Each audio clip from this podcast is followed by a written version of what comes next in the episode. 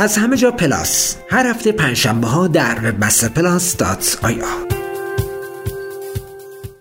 در پادکست این هفته قراره به بازاریابی محتوا و نکات مهمش بپردازیم و قبل از اون یک سری تجربیات رو با هم مرور می‌کنیم که این تجربه از آقای نیل پاتل هستش که آقای نیل پاتل می‌شناسید در زمینه بازاریابی محتوا و تولید محتوا کلا کار می‌کنه و فعالیت داره.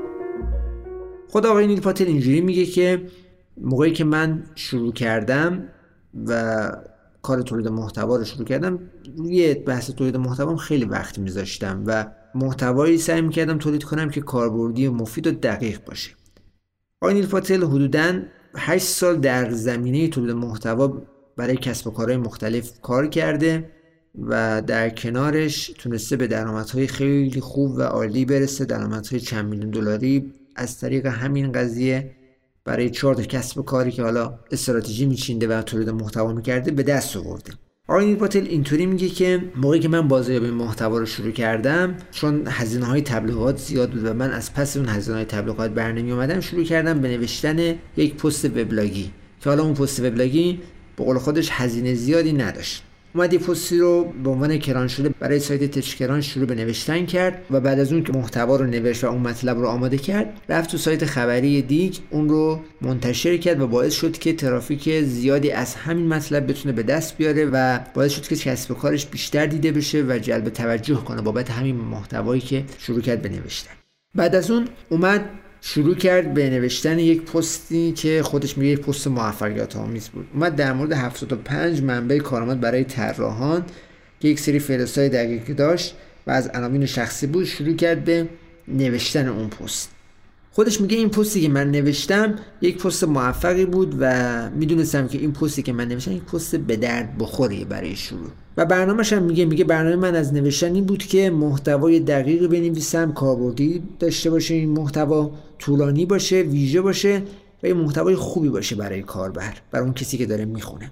بعد از اون میگه که من پستایی که معمولا منتشر می‌کردم در زمینه بازاریابی مجازی اینترنتی حدوداً بیش از 5000 کلمه داشت که توی وبسایت های مثل کیس ماتریکس و کریزی اگ شروع کرد به نوشتن. بعد اومد توی وبسایت کویک اسپورت شروع کرد به راهنمایی هایی که 20 هزار تا 30 هزار کلمه داشت رو اونجا اومد شروع کرد به یک سری مسائلی که حالا راهنمایی بیشتر کمک و کاربر بیشتر دنبالشه شروع کرد به نوشتن که خودش میگه 20 هزار تا 30 هزار کلمه من نوشتم. و هر موقع حالا این گفته خودشه میگه هر موقع من تصمیم داشتم پروژه رو شروع بکنم اون پروژه رو سعی می‌کردم یه پروژه خاصی در نظر بگیرم مفید باشه دقیق باشه کاربردی باشه و به سرعتم عملیاتی می‌کردم این قضیه رو. یعنی اگر توی فکر پروژه بودم اون رو سریع شروع می‌کردم به نوشتن و استارتش رو می‌زدم. میگه اون وبلاگایی که من ساخته بودم محتواها رو داخلش میذاشتم این وبلاگ ها چند میلیون بازه کننده برای من آورد و همین باعث شد که کسب و کارهای زیادی از این قضیه مطلع بشن و ببینن اینو و به درآمدهای بالایی برسن و باعث بشه که من دیده بشم. بعد از اون میگه روی کرده من روی این قضیه این بود که دیده بشم. پس برای اینکه دیده بشم باید یه سری کارهای خاصی انجام بدم. یک سری قدم های بزرگتری رو بذارم. آقای دنم در کتاب ماشین محتوا هم میگه که ایجاد محتوای عالی همیشه کافی نیستش. یعنی من اگه همیشه محتوای خوب نیستم قطعا این کافی نیست. و باید یک محتوایی بنویسم که بهتر از رقیبان باشه. اگر رقیبان تو فلان موضوعی فعالیت دارن من باید از اون محتوایی که اونها نوشتن بهتر بنویسم تا دیده بشم. و اینجوری میگه که میگه محتوایی که متوسط باشه هیچ امتیازی بهش داده نمیشه. یعنی اگه می‌خوایم محتوایی رو بنویسین یک محتوا در هفته تولید کن ولی یه محتوای عالی باشه. نه یعنی هر روز هر دو سه روز محتوایی رو بنویسید ولی یه محتوای متوسط و معمولی باشه. و بعد میگه که در مورد محصول کسب کارتون ننویسید. بیان چیکار کنید محتواتون رو آموزشی کنید. یه محتوایی باشه که مشکلی رو از یک کاربری از یک مخاطبی از یک کسی که دنبال یک سری حالا مسائلی هست اون مشکل رو حل بکنه.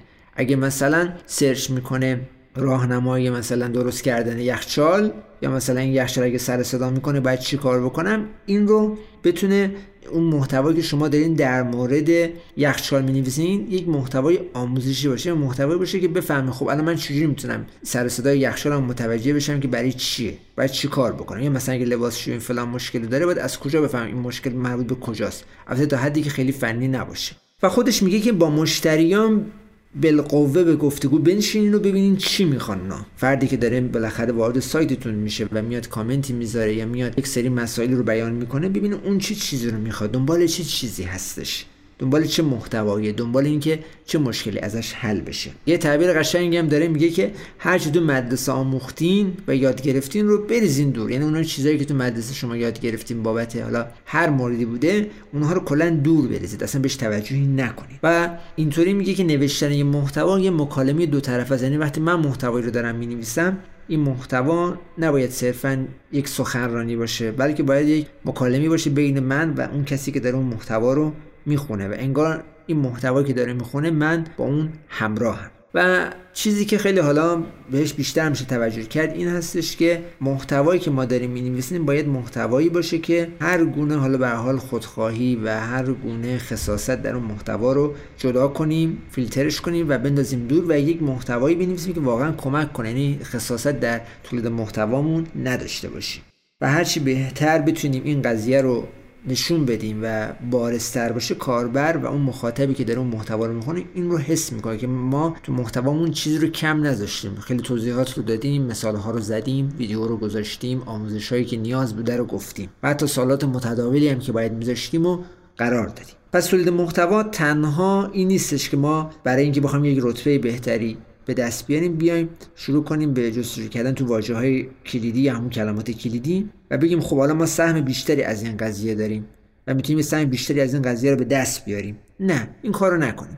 اون کار خوبه ها ولی در مرحله بعد. در مرحله اول این باشه که ما چه محتوایی می‌خوایم تولید کنیم؟ چه منطقی و چه فکری پشت این محتوا وجود داره؟ پشت این محتوا خوابیده. ما می‌دونیم که اگر می‌خوایم الان این محتوایی رو تولید کنیم بر اساس یک اصولی که در نظر داریم می‌خوایم محتوا رو تولید بکنیم. صرفا نمی‌خوایم دنبال کلید واژه فلان باشیم که یوزر ما دنبال کلید واژه فلان خب ما این محتوا اینجوری تولید کنیم. اصلا دنبال این قضیه نباشیم. این خلاصه بود از گفته آقای نیل پاتل که امیدوارم بهتون بتونه کمک کنه در فرایند تولید محتواتون و ببینید که محتوا تولید کردن صرفا یک شرایط خیلی راحتی نداره. بالعکس تولید محتوا کردن خیلی سخته به خاطر اینکه شما باید نیازهای مخاطبینتون رو شناسایی کنین و بتونید یک محتوای سودمند ارزشمند و مفید رو بهش ارائه بدین. صرفا فقط نشینید یک محتوایی رو بنویسید و بگیم فلان رقیب من فلان محتوا رو داره. می‌نویسه منم شروع کنم بنوشتن نه اینطوری نباشه. محتوایی بنویسی که خیلی خاصه زیباست خلاقانه است. یک فکری در